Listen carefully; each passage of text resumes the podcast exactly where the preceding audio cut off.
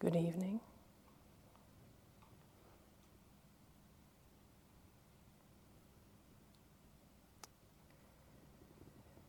I was thinking in preparing for this talk about the different uh, ideas we can get about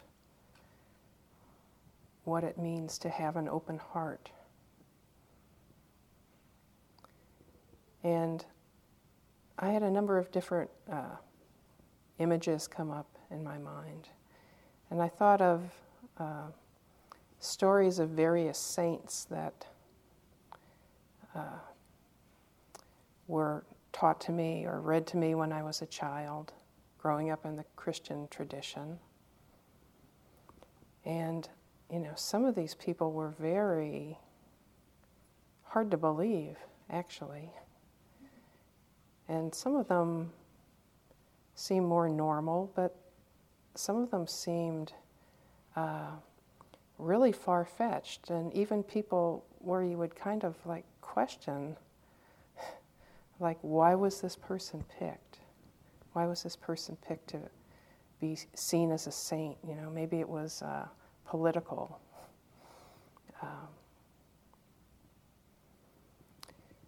but this idea of there being an archetype of a being with an open heart, a saint or a sage or a enlightened one, runs through uh, all spiritual traditions. There's some version of this. And when we consider the possibilities for ourselves, this might seem like something that's like just so completely far out there that it's ridiculous to even take it seriously. Or we could think of it as um, something that uh, we do want to aspire to, but it comes with a particular uh, understanding of what that would be like. You know, we might think that that means that, you know, uh, it would be like an idealized version of ourselves, you know, like us, but without any of our bad habits or personal quirks or, um,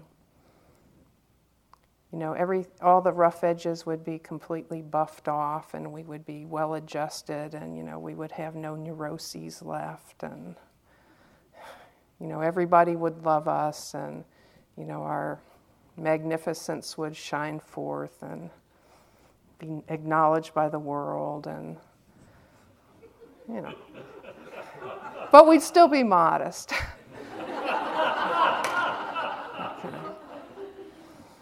So we might think of it like that.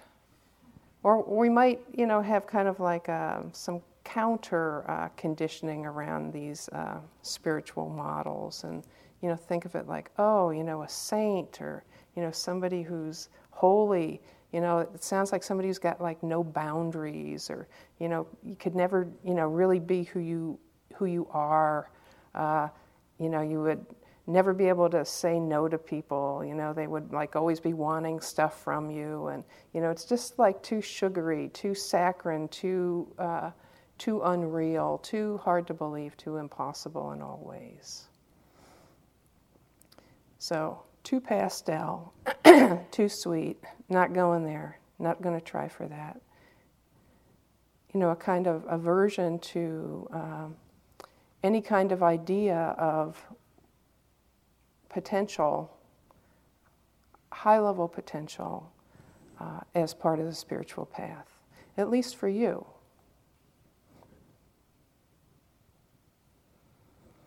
Or, you know, maybe when you think about uh, what it would be like to have an open heart. It just doesn't seem like a very safe thing. You know, there's so much pain and suffering uh, in the world. There's pain and suffering in our own mind streams and in our um, experience of others. Uh, who, who is the philosopher that said, uh, hell is other people? You know? And I'm sure with this individual, other people were saying, you know, hell is this guy. But it can be very difficult, you know, to relate some of these models or aspirations to ourselves as we actually are as humans. So, in thinking about where our own particular spiritual path goes, using this context, this Buddhist context, you know, there's some uh, parameters that are stated or context that's stated that can also be somewhat confusing because it's talked about in terms of uh, wise effort, you know, and wise effort is like compared to unwise effort. And, uh, you know, this wise effort, which is part of the Eightfold Path, has, for instance, four great efforts within it. You know, the wise effort to prevent the arising of unskillful and unwholesome states and actions, and the letting go of unskillful and unwholesome states and actions, and then the wise effort to summon and develop and extend the wholesome and skillful. So, you know, it's clearly saying, well, some things are not to be cultivated, they're to be let go of. Some things are to be cultivated, they're to be developed. You know, and it can sound um, very binary in a way, very uh, dualistic. You know, the Dhammapada uh, also talks uh, in these terms in certain sections. For instance, it says, uh, Make an island for yourself, get right to work, become wise. When you are purged from impurity and free from mental taint, you will reach the noble state. And that could make it sound like, you know, you're doing, uh, excising this stuff from your mind stream, you know, taking, you know, a sharp implement and carving away large parts of what you actually do experience in the effort to uh, become one of the noble ones. So these, st- these statements, if they're taken alone, don't seem to have much use for what's not skillful and what's unwholesome. And yet, when we do meditation practice, of course, what we see is that the unskillful and unwholesome states are frequently present, right? Sometimes it can seem like that's the only thing that's happening, even for long periods of time, is just one version or another of uh, these things that you know we're being told we shouldn't be cultivating. Uh oh. All right.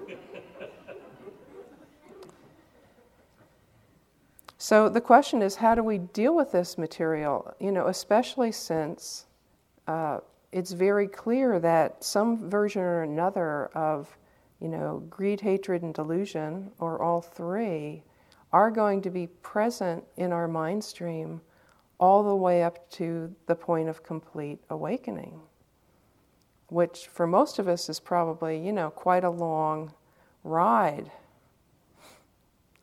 So then the question is so, how do we deal with the fact of the unwholesome and the unskillful? So, you know, one, one way that uh, we may be inclined to go about this is to do a kind of perfectionism, right? We've heard what, where it's, what it's supposed to be like, which is the, the first misunderstanding, right? Because what's being said in the conversation around wise effort isn't what it should be like, like right now. It's a statement about where we are uh, orienting, where we are journeying to, right? It's not saying it should be like this right now. So being clear about what we're cultivating is skillful and it's it's wise view. But the you know if we take a dualistic understanding of this, then it can lead us into a kind of resistance to and a non acceptance of what we are actually experiencing in the present. And, you know, that's uh, a definition of suffering, right? There's reality, and then there's the position we're taking, which is different suffering. That's the definition of suffering. So, you know, we, we can't get rid of this stuff by cutting it out since it's actually there in the mind stream. And we can't really ignore it because unseen, it trips us up. It operates anyway, and it kind of uh, is running the show. So then the question is is there some way in which this ignorance, this not knowing, this unawakened, unenlightened stuff that's so much a part of uh, our mind stream, cannot be a complete impediment to practice since it's there anyway, right? So then the question is how do we practice with what isn't wholesome and what isn't skillful in and of itself? You know, when we uh, start to get a little bit more continuous with our practice, and we start to notice what is arising in the mind, you know, a little more continuously than we have previously. Sometimes it can be a bit of a shock, right? As I uh, was talking about in the last Dharma talk I gave, you know, there's a lot of really weird stuff in there, right? So it can be kind of shocking in a way and the fact that it's shocking really points in the direction of the importance of having a wise attitude towards this, right? An attitude of metta, an attitude of compassion in the mind for the reality of what is there. You know, to not go to war against our direct experience. It's very interesting, you know, when you, you look at the uh, two practices of metta and the practice of insight, vipassana. The ultimate stage in the practice of metta is a mind that has equal goodwill and loving friendliness towards all beings regardless of whether they're pleasant or unpleasant, regardless of whether they're known or unknown. Complete equality of kindness and care and love towards all without exception. That's the developed mind of metta, the fully developed mind of metta. The fully developed late stage of insight practice, high equanimity is a mind that can open to, can connect with all experience exactly as it is, without exception, with a friendly, open, interested awareness. And from that stability and openness and clear seeing, non distorted mind, a mind that's no longer reacting or moving with any experience, opening to the unconditioned can happen. So, you tell me, are those two different minds or is that one? And this really points to the importance of metta practice in general and the attitude of metta in insight practice because we're not going to punish ourselves into awakening.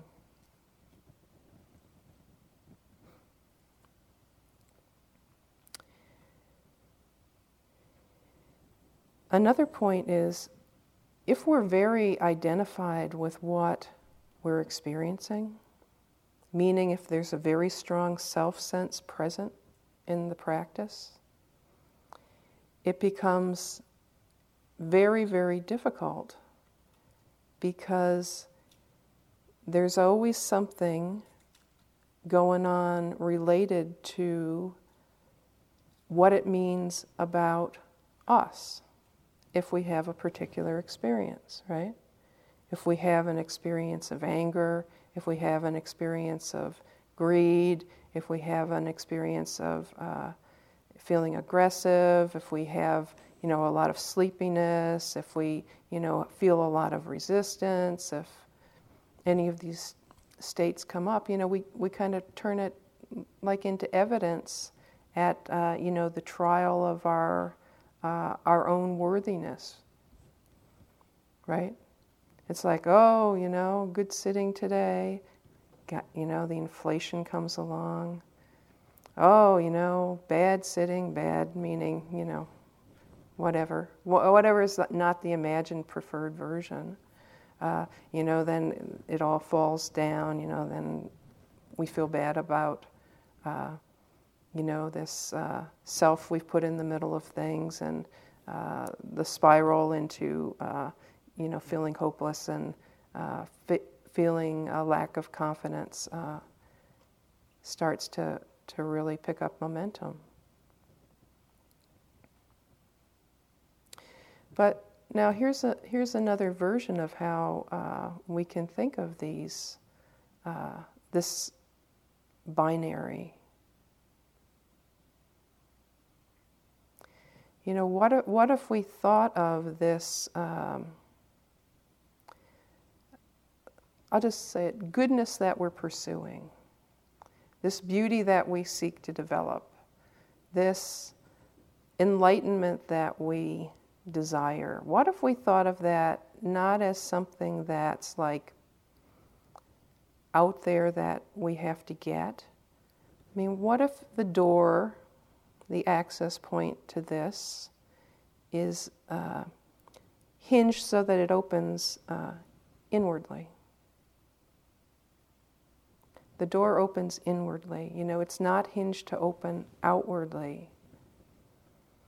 If, if we're trying to get out to get it, it's not out there, it's in here. It's in here, and it has everything to do with what you directly experience.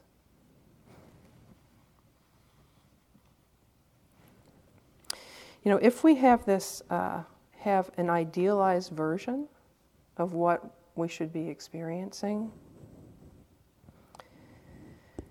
there's some dangers with that besides the fact that it doesn't work. and some of the dangers are, you know, we try to manufacture an ideal you know, you could call this create a state. You know, create a state. Uh, you know, we can try like just leapfrogging over what we directly experience, right? Just kind of like whoop, go by that one, you know, go look for something else. Whoa, I don't want to go there, even though it's what's predominant. You know, in our lives in general, we can do something called, you know, the spiritual bypass, which is, you know, kind of like instead of dealing with things that are necessary for us to deal with in, in our lives, uh, in order to be a grounded uh, human being that's, you know, in touch with the full reality of things, we just, you know, decide we're going to float off on, you know, a, a cloud of uh, incense or something. So, you know, if we have a, have a imagined outcome or an ideal version of what should be occurring, there's a kind of craving going on there, and it doesn't even necessarily have to be conscious. You know, very often it's not conscious. It's just like this feeling that it should be something different than what it is. Now, you might not be able to say what it should be, but it should be different. Or maybe you can really say what it should be. You know, it's very specific. You know, I should be able to be on the breath. I should be able to be there the whole hour. There should be X number of thoughts in the sitting, you know. uh, I shouldn't be feeling restlessness. I shouldn't be, you know, sleepy. I shouldn't be, you know, I should be like this. I shouldn't be like this. So, you know, that's a kind of like straining to hold things, uh, create a model of experience, and then straining to create it, straining to hold on to it, and ignoring the cross currents that are actually there to, the, to uh, that attempt. And you know, the result is the actual creation of suffering, not the, not the end of suffering, because, as I said last week, you know, when the causes and conditions are there for a certain experience to be present, it's going to be present, right? It's like given the totality of the factors that are there, this is, this is the experience.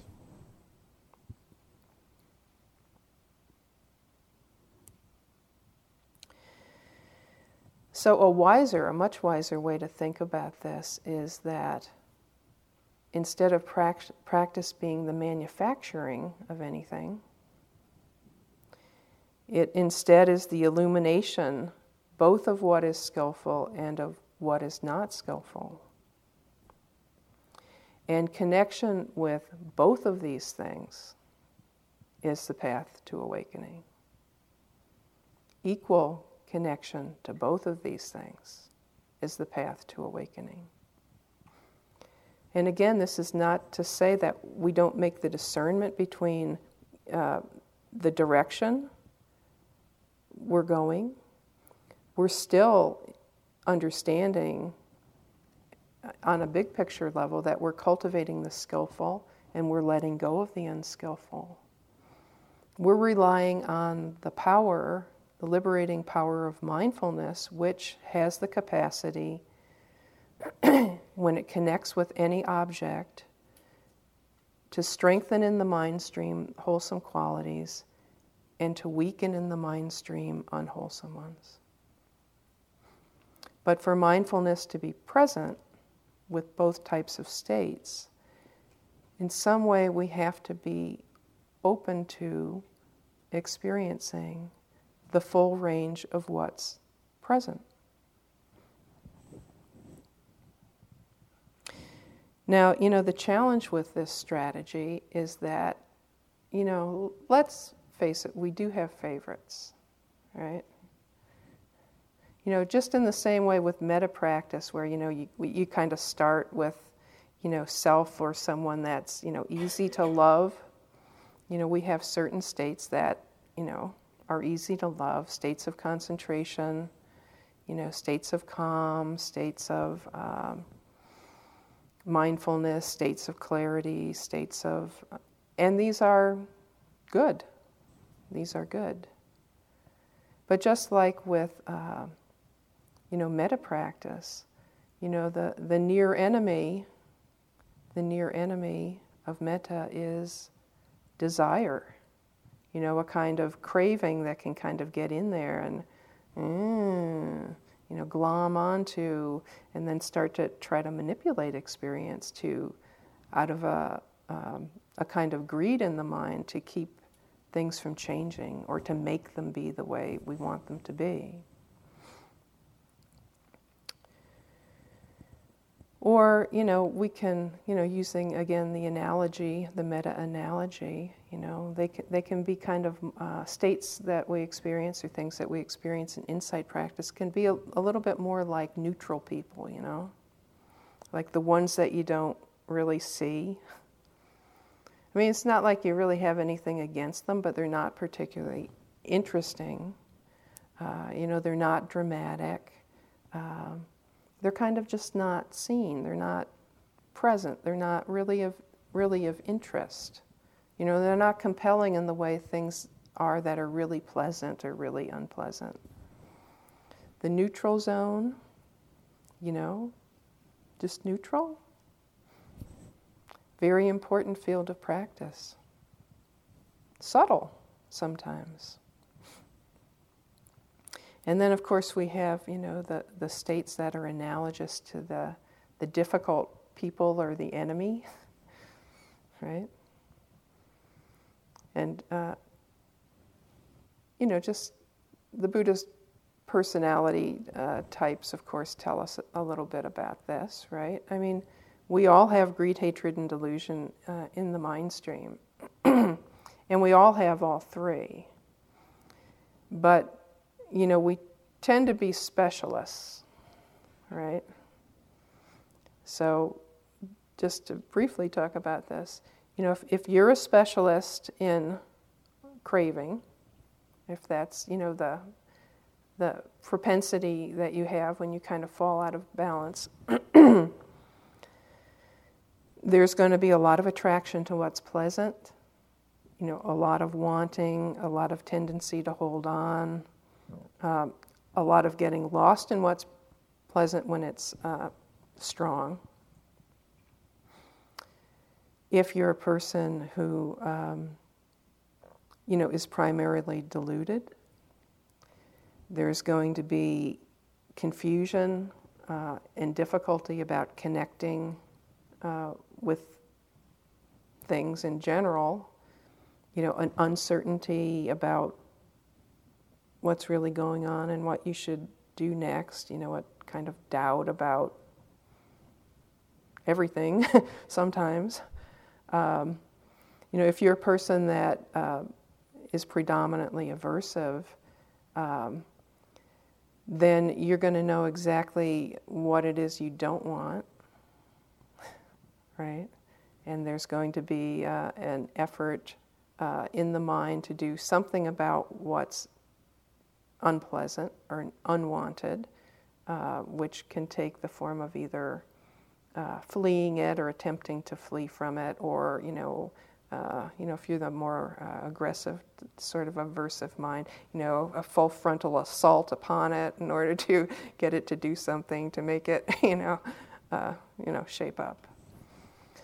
So those are the those are the three tendencies, you know, and, and we can see them in our mind when we have these various uh, types of types of experience. And I'll come back uh, to these three types later in the in the talk.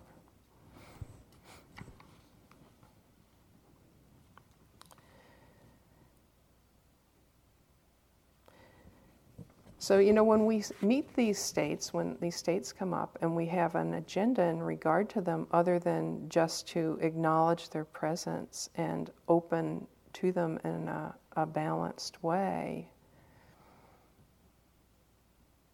the war is on, right? There's at least two different things going on than in the practice, right? There's what's actually happening, and then there's all the um, you know, manipulation, uh, tinkering, uh, rejection, uh, editing, striving, uh, correcting, um, on top of it, right? Big time split focus, usually with a big, you know, me in, in the middle of it, suffering, uh, but expending a lot of effort. So then the question is so, is there a way to actually use unskillful states in service of our liberation? Since they're there, right? And they're going to be there in some version or another. So when I, I was thinking about this today,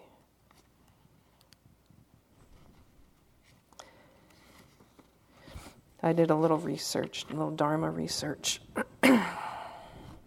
and I found an article called uh, How to Compost Chicken Manure. and it said, you know, one of the first principles was uh, never put uncomposted chicken manure in your garden, it will burn.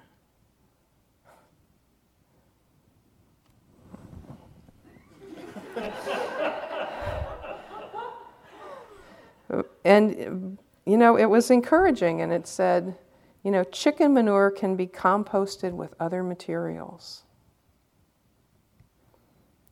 Compost using chicken manure is able to hold exceptional amounts of water, which can help your garden.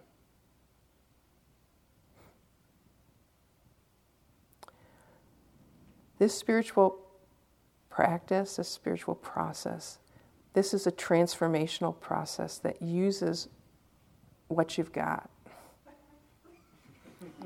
Okay? Now, I'm not saying the mind stream is always like chicken manure. But you've got it, use it. Okay? Okay, this is what they said to do. Number one, prepare a container.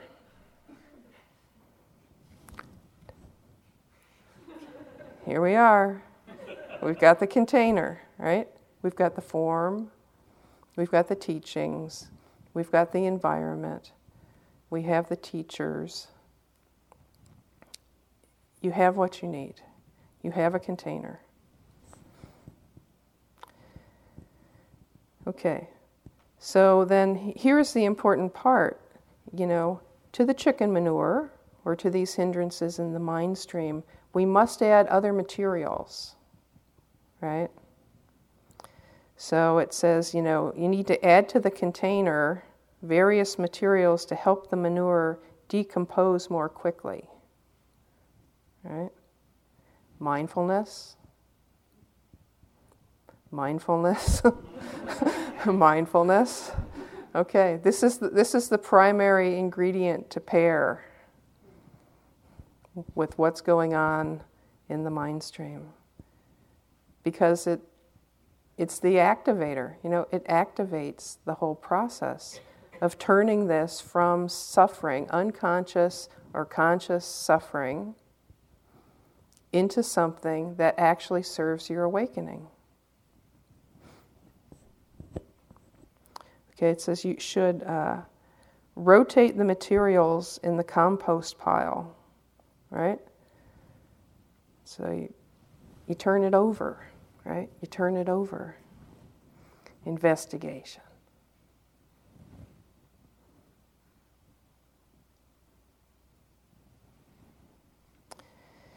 You know, it says as part of the process that, you know, you should add more manure and more materials at least three times.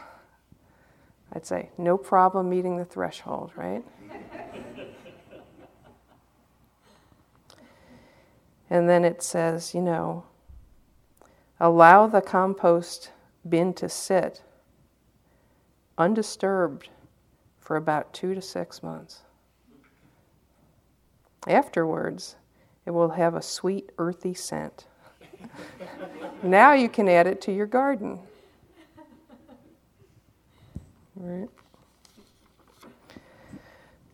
So, a little bit of fun with this, but it, it points to an important principle, which is the awakening comes through connection with this, the right kind of connection with this. It doesn't come through trying to push it away, trying to chop it away, trying to ignore it. This is the field of awakening. Everything that you can experience within the body and the mind, it happens no place else. So you could say, you know, the way out of suffering is a better relationship with our experience in the moment. Friendlier, more metta infused, more interested, more accepting, more allowing, more receptive, less judgmental, less self bound, closer, more mindful, more consistently connected, non identified, without preference or bias for what that experience is. So, you know, you could say uh, it's about, instead of uh, getting different experiences, it's more about getting in wiser relationship with what is there to be known. It's about the angle of entry into what's present.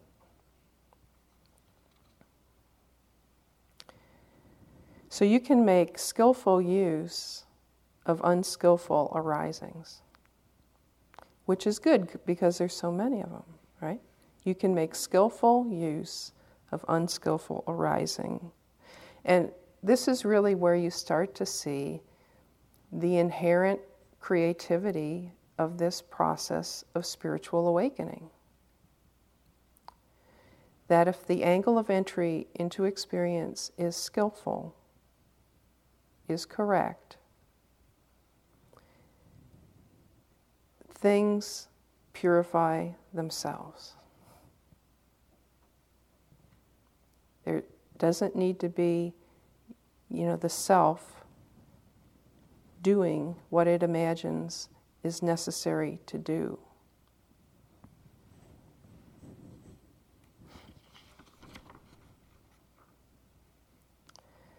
So, you know, when each experience is met with the same attitude of balanced and connected acceptance, then a virtuous spiral happens.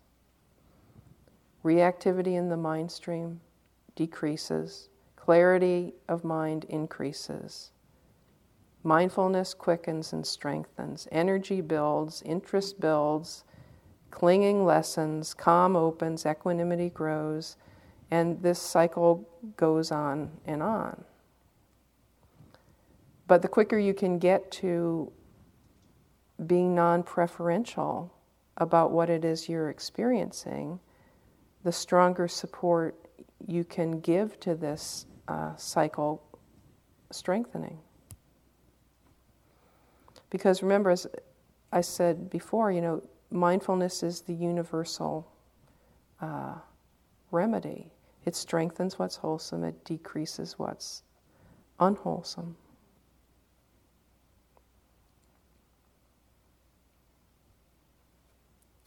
I was walking the other day and I saw a. Uh, I was walking in an area where there are a, a lot of rocks by the side of the road, uh, as there are around here. And on top of this one rather large rock was a, uh, uh, a pine tree. And the pine tree uh, maybe looked like it was two to three years old. And what really drew my eye to it was, you know, looking at this uh, tree on the rock, there really was like hardly any soil there. You know, it was just like very, very, you know, thin. And um, I thought, wow, how did that ever get going there? How did that manage to grab hold with, you know, so little uh, to nurture it at the beginning of its life?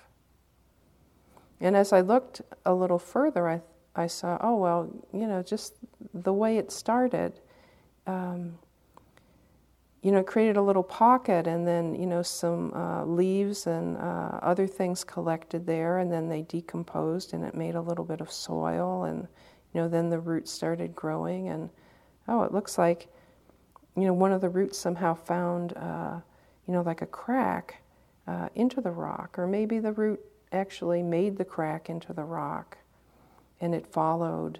Uh, followed that uh, tap root, and it, you know it's pulling water from someplace down there, and maybe it's connecting to some soil down there.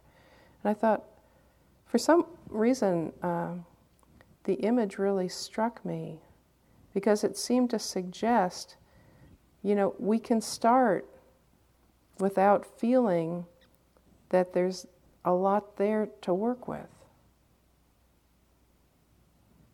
We can start with what's there. It can be just a little a little bit of something where we can grab hold and connect and open and allow and receive.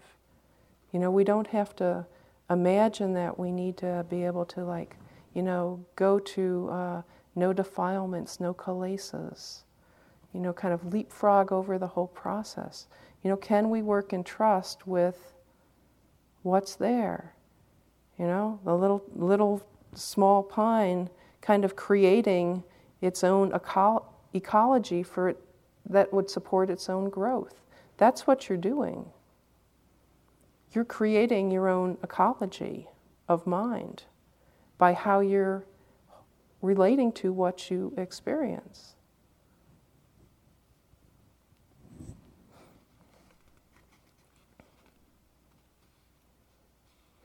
You know, this, uh, this theme, this theme about, you know, finding a way in difficulty, finding a creative use for difficulty, uh, trusting the fruitful darkness. This is part of every spiritual path. You know, it's not a light only journey. How could it be, given the full range of what we experience as human beings? How could it be a light only journey?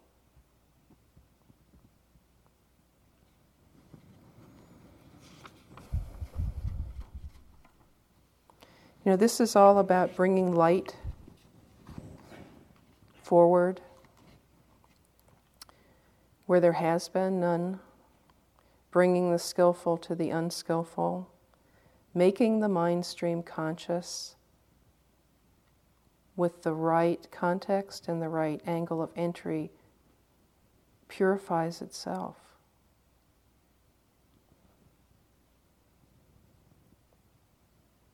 no just experiences, no ownership towards them, just experience. But complete responsibility to practice wise husbandry towards all conditions which arise. You know, taking responsibility for the composting. You know, I said I would uh, go back to the, the three major types and I'll do that for a while. You know, the, the, the path for someone who is primarily um, a greed or a craving type of person moves along in a way where the mind starts to notice the tendency to look for what's pleasant and to grab it and to hold it, to try to keep it. Has a kind of thirsting, a kind of restlessness, a looking for something, a wanting something, maybe not even knowing what is wanted, but a wanting. And when this kind of mind learns to allow for what's pleasant, to see the craving, to see the attachment, to allow pleasant experience to go away, just like all experiences must, to notice when there's resistance to letting pleasant go, to see the suffering in that, to begin to be willing to notice what is other than pleasant. When this mind develops in this kind of way, and all experience becomes equally acceptable and interesting, this mind resolves towards a mind of metta because it sees beauty. This becomes a mind of metta. When the mind that's deluded, that has difficulty connecting to the mind stream, that has uncertainty and questions, that has difficulty landing anywhere, when this mind starts to settle, starts to trust the capacity to directly know, that moves out of the thinking mind, the speculating mind, the double thinking mind, the questioning, circular questioning mind of doubt. This mind moves in the direction of being able to trust its own direct knowing, to open and know directly what is there to be known it learns to rest in its own understanding in faith and becomes a mind infused with equanimity. When a mind of aversion learns to see that there is suffering in resisting what is present, when it comes to understand that it does not need to do anything with what is unpleasant or difficult, that it goes away on its own, that it is not threatening, that it does not destroy a self, that it is not about a self. This mind learns to accept with patience what is true in its experience, learns to open and notice what is pleasant, what is easeful, allows that into the mind stream. This mind, when it resolves itself, moves to wisdom. Right?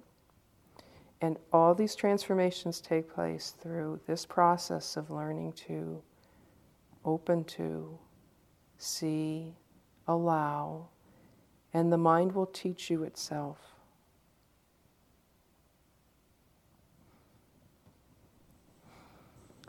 So I'll just close now by saying,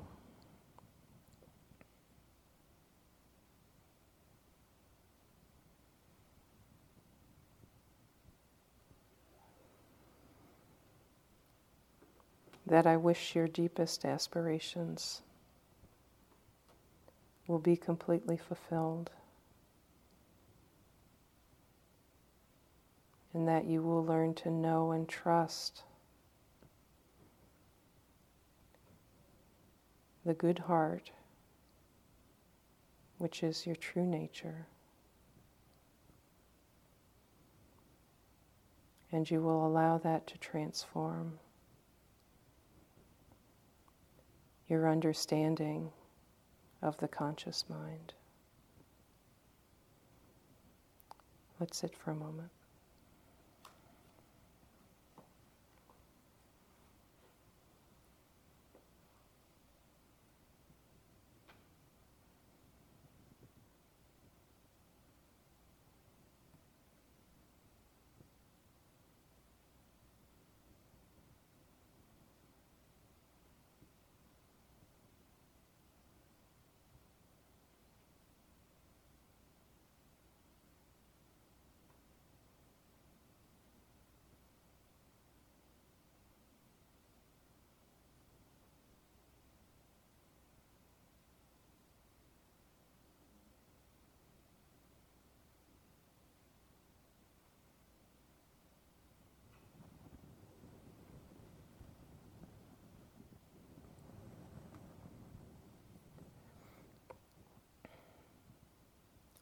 May the merit of the practice we've done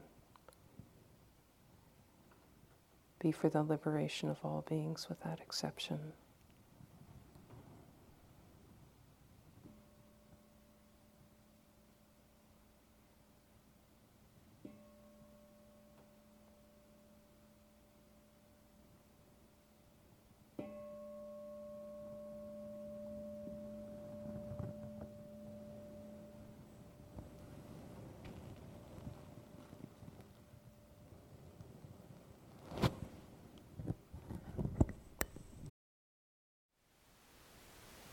Thank you for listening.